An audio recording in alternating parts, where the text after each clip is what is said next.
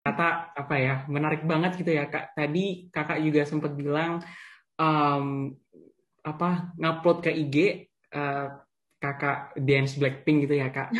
Ya, karena aku masih kayaknya dulu kayak masih aku juga kemudian nonton gitu videonya di Instagram masih kerasa sampai sekarang hype banget kayaknya pasti itu ya kak ya.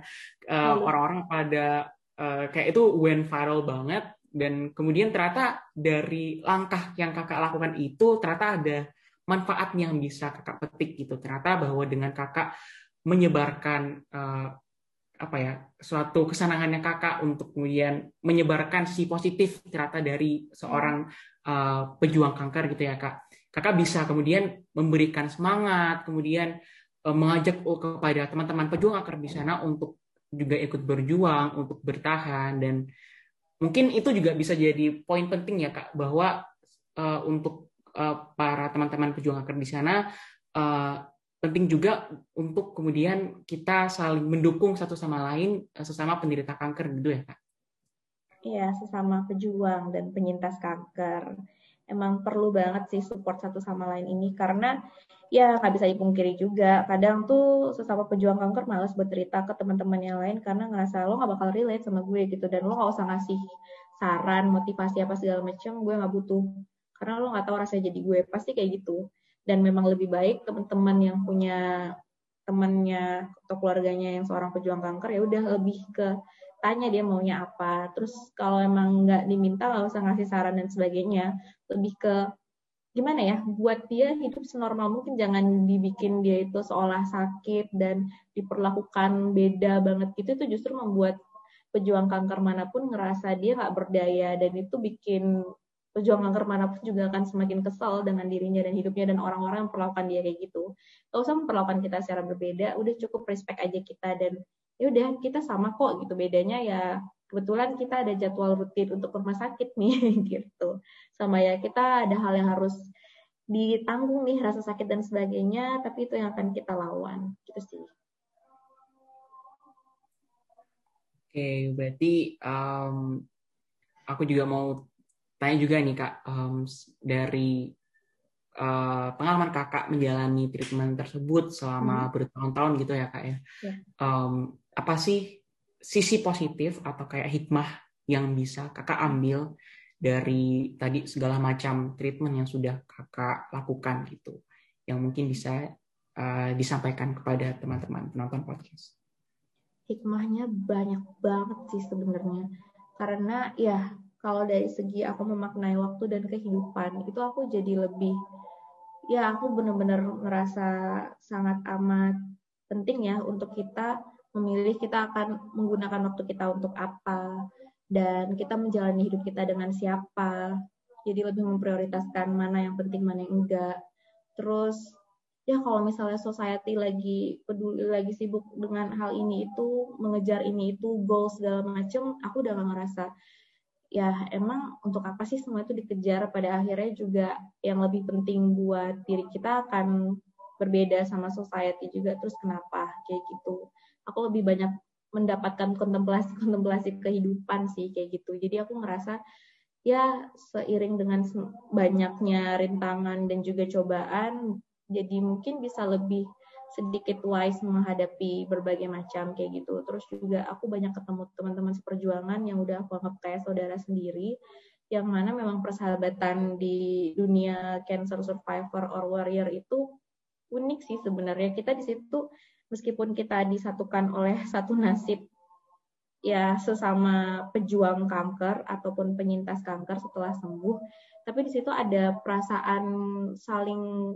mendukung satu sama lain dan perasaan kuat untuk terus berjuang perjuangan yang beda gitu dia nggak aku nggak akan bisa aku dapat dari orang lain atau dari mana pun selain dari sesama pejuang atau penyintas. Kayak gitu dan apa ya? Ya aku ngerasa meskipun banyak hal yang harus dirasakan kepahitan dan sebagainya, tapi banyak hal-hal yang jadinya bisa aku maknai lebih kayak gitu. Aku merasa lebih fulfilled aja kalau hidup itu nggak hanya sekedar mencari, mengejar ambisi dan sebagainya gitu. Kita banyak menemukan makna-makna yang ya baru aku temukan ketika aku menjalani berbagai macam lika-liku kehidupan ini dan ya terutama karena kanker. gitu sih berarti uh, banyak banget ya kak ya hikmah yang bisa diambil ya kak. Kayak um, tadi uh, bagaimana seharusnya kita tidak apa ya memanfaatkan waktu dan tempat yang kita punya dengan sebaik mungkin. Kemudian uh, hidup itu tidak hanya mengutip dari kak tadi ya hidup hidup itu tidak hanya mengejar ambisi gitu ya. Tapi ada banyak sekali makna kehidupan yang bisa kita ambil dan itulah yang harus kita syukuri gitu ya kak ya Betul. Sama satu lagi nih juga sih, ternyata manusia itu punya kemampuan adaptasi yang luar biasa ya gitu. Karena sekalipun dia nggak pernah di situasi yang seburuk itu, ketika tiba-tiba ber wah dihadapkan oleh wah ada gonjang-ganjing kehidupan, surprisingly dia tetap bisa untuk mengikuti apa yang disuguhkan ke dia gitu. Dia bisa tetap beradaptasi itu yang buat aku wow, emang manusia itu punya survival mode yang kuat banget gitu ya tergantung dari manusianya sendiri. Dia mau memilih untuk melawan dan usah beradaptasi dan bangkit atau enggak kayak gitu sih.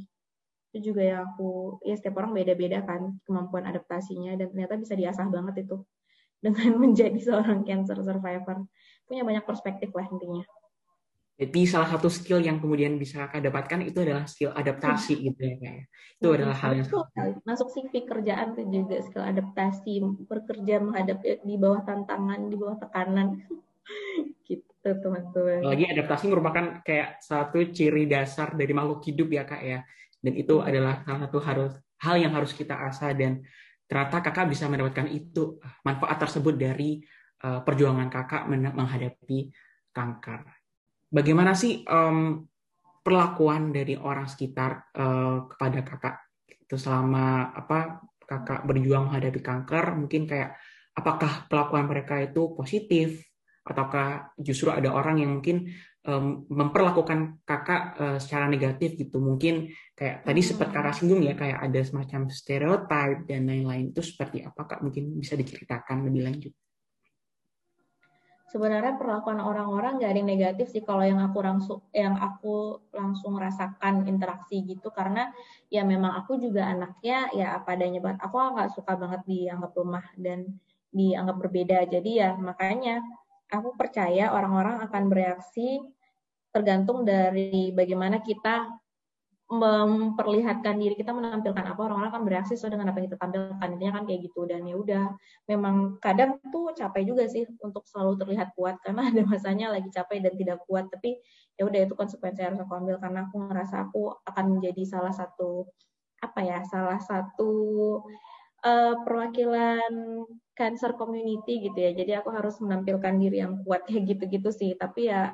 teman-teman sih semua pada baik-baik aja, tidak ada yang gimana-gimana juga. Dan kalau misalnya, ya mereka paham karena aku juga ngomong sih, pokoknya jangan perlakuin gue yang berbeda. Terus gue yang tahu diri gue, paling perlakuan yang gak enak tuh ada sih yang ngomong kayak udah lo fokus aja dulu sama kesehatan lo gitu terus itu aku nggak suka banget terus ya udah aku bilang nggak usah ngomong gitu ke gue gue tahu diri gue gitu terus bahkan itu aku juga sempet jadi bikin pembahasan juga di sosmed gitu kalau jangan ngomong kayak gitu ke pejuang penyakit apa pun. Jangan selalu dia fokus ke kesehatannya karena seolah-olah hidup dia cuma dia dan penyakit dia doang. Gitu sih sebenarnya yang itu sih kadang uh, itu yang agak kurang enak yang pernah aku dapatkan secara langsung. Tapi selebihnya sih mereka pada support banget pada mendukung gitu. Waktu aku yang lumpuh itu aja juga dari departemen komunikasinya sengaja ngasih aku kelas yang pakai lift. Jadi mereka sangat amat support ya sebenarnya pada support banget nggak membedakan aku tapi mereka selalu memfasilitasi aku terhadap apa yang aku butuhkan. Karena memang situasinya ya kondisi aku berbeda waktu itu dibanding yang lain. Baik berarti um, mungkin dari pengalaman-pengalaman yang tadi kakak sudah dapatkan gitu ya ternyata banyak banget perlakuan positif yang ternyata hmm. diberikan oleh kakak. Tapi juga ada beberapa hal mungkin kayak tadi uh, perlakuan negatif seperti kayak um, berkata bahwa udah fokus ke kesehatan kamu aja gitu ya. Itu merupakan satu hal iya. yang ya. apa ya? Maaf aku memotong tapi ya, sebenarnya itu uh, mungkin buat sebagian orang nggak sadar itu adalah hal yang negatif karena memang ya mungkin kalau nggak bisa melihat dari perspektif pejuang itu juga ngerasa itu fine gitu. Memang butuhlah kayaknya emang edukasi terus harus digalakkan lah hal-hal yang kan edukasi nggak hanya semata tentang medisnya tapi juga dari segi bersikapnya kayak gimana gitu-gitu. Oke, berarti mungkin uh, dari situ uh, bisa nggak kak? Itu kan salah satu contoh ya kak ya, bagaimana uh, seorang pejuang kanker itu uh, ingin mendapat perlakuan dari orang lain. Itu mungkin kakak bisa kayak um, memberikan informasi kepada para penonton podcast kita hari ini. Uh, sebenarnya dari perspektif seorang pejuang kanker itu bagaimana sih seorang pejuang kanker itu ingin diperlakukan oleh orang lain, gitu kak? Yang pertama yang kayak tadi aku udah bilang, jangan perlakukan dia secara berbeda karena ya dia sama, dia masih diri dia yang sebelumnya. Bedanya dia sekarang punya perjuangan baru yang harus dia tuntaskan dulu itu dia dan penyakitnya dan segala pengobatan yang harus dia jalani dan segala pengobatannya itu sangat amat berdampak juga dan dengan kondisi fisiknya akan berbeda, mungkin juga secara mentalnya, moodnya juga akan naik turun dan sebagainya. Karena yang menanggung sakit terus menerus itu sangat melelahkan juga gitu kan. Sekalipun dia nggak mengeluh, tapi deep down dia ngerasa capek juga kayak gitu. Tapi yang jelas tanya dia maunya apa gitu. Jangan sok tahu, dia tuh jangan sok tahu. Tanya dia maunya apa, terus juga buat dia benar-benar bisa ya hidup gitu. Gak, jangan pernah ngomong yang bilang tadi fokus untuk kesembuhan dan sebagainya. Karena justru buat dia merasakan kalau ya lo tuh punya kehidupan ini bukan akhir dari hidup lo gitu. Lo juga masih masih punya masa depan kok masih bisa ngelakuin berbagai hobi-hobi yang lo suka dulunya kok gitu gitu. Itu penting banget sih. Jadi ini jangan so tau tanyain dia maunya apa dan buat dia bisa merasa hidup sehidup hidupnya kayak dia sebelumnya. Tapi yang jelas tetap aware juga sama kondisi dia. Karena meskipun kita memperlakukan dia sama nggak dibedakan tapi akan ada masa-masa dia mungkin lagi drop apa segala macam. Nah kalau kayak gitu dibandingkan terlalu khawatir lebih ketanya aja nggak apa-apa kan nih gitu. Tapi jangan terlalu berlebihan sehingga dia merasa dirinya rapuh dan lemah gitu tuh jangan. Jadi emang agak tricky sih, tapi lama kelamaan kalau sering bersama pasti akan paham sih. Emang harus dilatih aja terus empatinya. Baik, berarti uh, intinya kalau kita misalkan bertemu dengan seorang uh, uh, pejuang kanker itu jangan perlakukan mereka sebagai orang yang berbeda gitu dari manusia-manusia seperti kita gitu. Uh, mereka adalah manusia biasa sama seperti kita dan kita sebagai seseorang yang mengetahui bahwa mereka ini sedang berjuang uh, menghadapi kanker itu jangan malah menjadi sok tahu gitu ya kak ya dan yeah. apa kita juga tetap harus aware gitu sama kondisi mereka dan peduli dengan kondisi mereka. Tepat sekali. Soalnya juga di circle pejuang kanker aku banyak yang dia sembari kemo, dia kemo uh, sekali dua minggu. Terus di selisih itu dia baru aja naik gunung. Even itu orang yang sehat walafiat aja tidak punya daya tahan tubuh seperti temen aku itu gitu. Sudah temen aku yang lain dia juga jago yoga, headstand segala macam. Padahal juga lagi berobat gitu. Jadi sebenarnya ya mungkin karena efek yang ditampilkan oleh film-film kali ya. Beberapa film kadang menampilkan pejuang kanker terlalu lemah tidak berdaya dan endingnya mati gitu. Padahal banyak juga beberapa film yang dan memang kisah nyata juga kalau mereka itu bahkan bisa punya ketahanan fisik yang jauh lebih kuat dari orang-orang sehat gitu. Fisik dan mental gitu. Coba deh naik gunung gak semua orang bisa naik gunung. Ini padahal badannya sakit loh terus ada juga teman aku Mas Kamil namanya dia dokter. Dia juga orang penyintas kanker baru kelar operasi dia ganti diafragma gitu ada ada benda yang dipasangnya habis itu dia full maraton 42 ya 42 kilo gitu kayak orang sehat juga nggak sanggup sampai segitunya gitu. Jadi banyak hal yang justru bisa dicip sama orang-orang pejuang kanker ini yang tidak bisa dicip sama orang-orang lain. Jadi ya itu kita sebenarnya sama aja bedanya kita punya battle yang lebih banyak aja dan punya daya tahan yang di tuntut untuk bisa lebih kuat dibandingkan orang kebanyakan. Spesial, ya spesial tuh.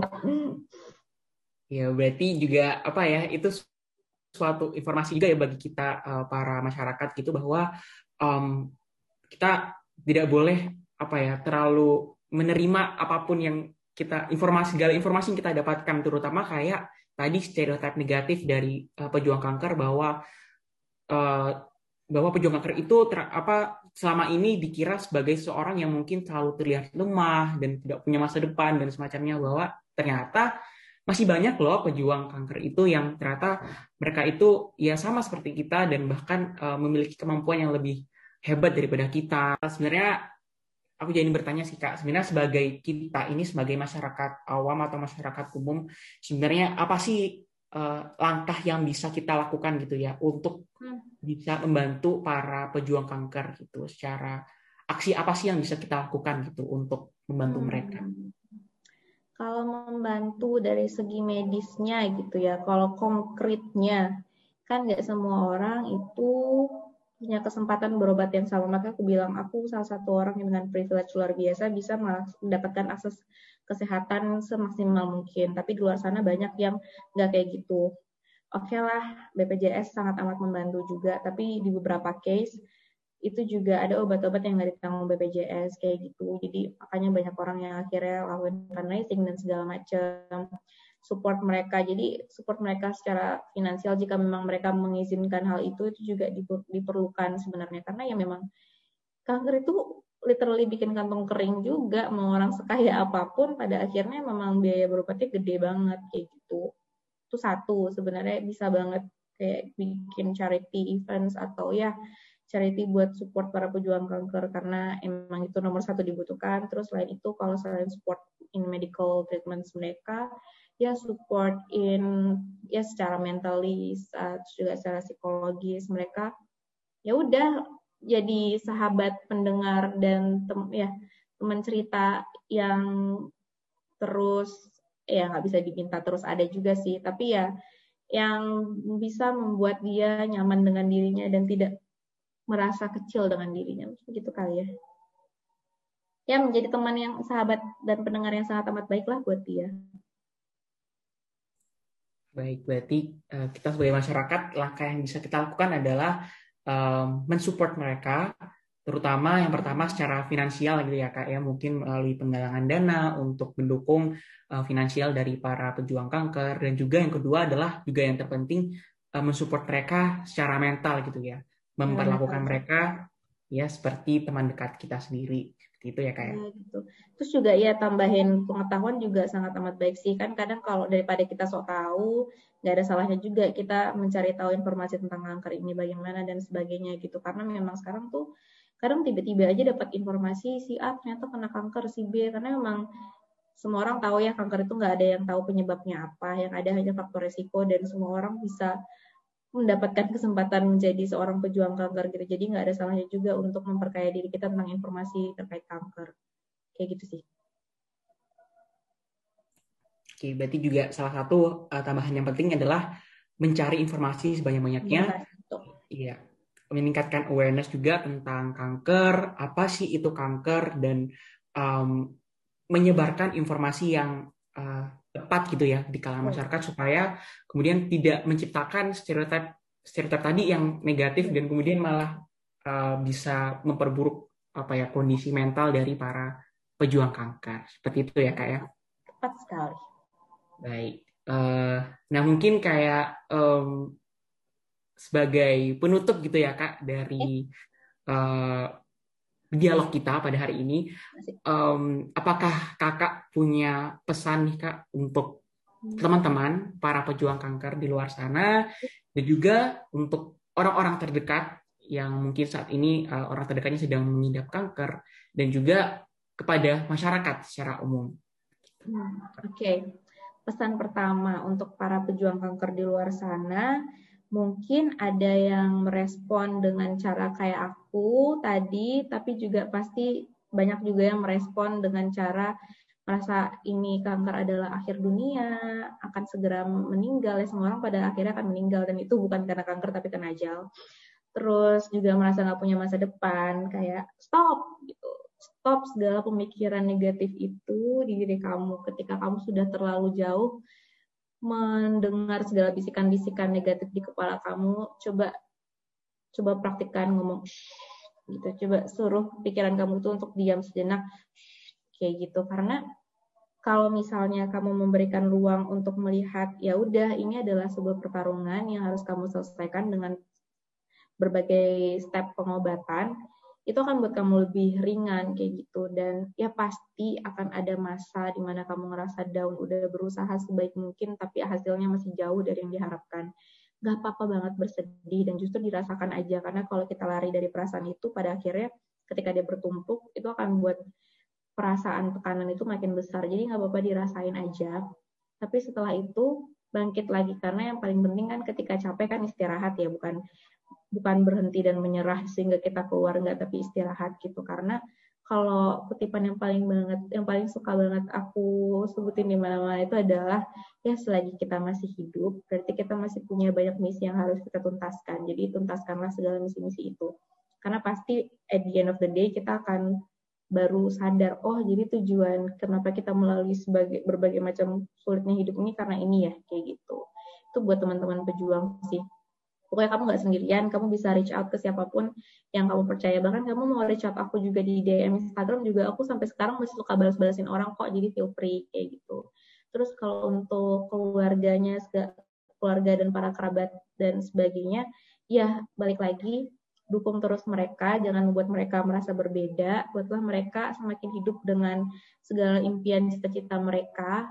Jadilah pendengar yang baik jadilah sahabat dan keluarga yang baik juga terus mengedukasi diri kalian juga jangan so tau karena ya akhirnya kalian juga bisa membuat sahabat-sahabat kalian lagi berjuang melawan kanker itu semakin lebih nyaman dan lebih hidup dengan dirinya kayak gitu. Dan untuk masyarakat ya pastinya terus tingkatkan kesadaran akan kanker karena kita nggak tahu kapan dan siapa dan seperti apa nantinya kanker ini bisa datang di kehidupan kita karena memang setriki itu dan sebanyak itu orang-orang tiba-tiba udah kena kanker. Jadi nggak ada salahnya untuk terus mengedukasi diri terhadap kanker dan menyebarkan informasi yang tepat mengenai kanker. Oke, jadi uh, sangat itu ya kak, apa ya pesan-pesan tersebut sangatlah apa ya uh, menjadi informasi baru bagi kita bahwa uh, untuk teman-teman para pejuang kanker di sana uh, seharusnya itu uh, diagnosis positif dari kanker itu uh, bukan jangan dijadikan sebagai suatu berita buruk yang kemudian menjadi apa suatu titik awal keputusasaan mereka gitu ya kak. Uh, kita uh, hentikan segala pemikiran negatif dan kemudian is okay untuk bersedih namun jangan sampai berkepanjangan dan jadikan itu sebagai motivasi untuk kemudian uh, memunculkan rasa semangat itu lagi dan uh, rasa apa rasa semangat untuk berjuang dan bertahan melanjutkan hidup. Dan juga untuk para orang terdekat yang um, mungkin saat ini orang terdekatnya sedang uh, berjuang menghadapi kanker terus peduli pada mereka dan juga jadi jadilah pendengar yang baik selalu edukasi uh, diri sendiri dan juga untuk para masyarakat tingkatkan terus awareness kesadaran kita terkait dengan kanker karena kita tidak pernah tahu uh, kapan kanker itu bisa uh, terjadi pada diri kita itu. Baik, uh, tak kerasa ya kak ya sudah um, sudah sekian lama kita berdialog, um, sudah mendengar banyak sekali uh, cerita hidup, pengalaman dari seorang kak Hintan Hasanah dengan segala nilai dan manfaat yang bisa kita petik dan juga untuk itu uh, terima kasih banyak kak Intan yang sudah meluangkan waktunya dan bersedia untuk hadir di podcast kita pada hari ini. Semoga Kak Intan dan keluarga dan juga untuk para penderita uh, para pejuang kanker di luar sana ya bisa terus berjuang dan selalu diberi kesehatan dan uh, kelancaran dalam hidup. Uh, Oke, okay. dan juga untuk uh, para pendengar podcast kita hari ini juga semoga apa yang telah kita uh, bicarakan pada hari ini segala manfaatnya bisa kalian ambil untuk kemudian bersama kita tingkatkan awareness tentang kanker dan juga membantu para pejuang kanker di luar sana. Oke, semoga uh, apa yang kita uh, bahas pada hari ini bisa memberi insight baru bagi kita dan untuk itu untuk menutup uh, acara kita pada hari ini uh, saya Rafli selaku moderator. Uh, pamit undur diri dan apabila ada kesalahan mohon maaf. Uh, dan untuk itu terima kasih kembali kepada Kak Intan. Sampai jumpa teman-teman semua. Wassalamualaikum warahmatullahi wabarakatuh. Waalaikumsalam warahmatullahi wabarakatuh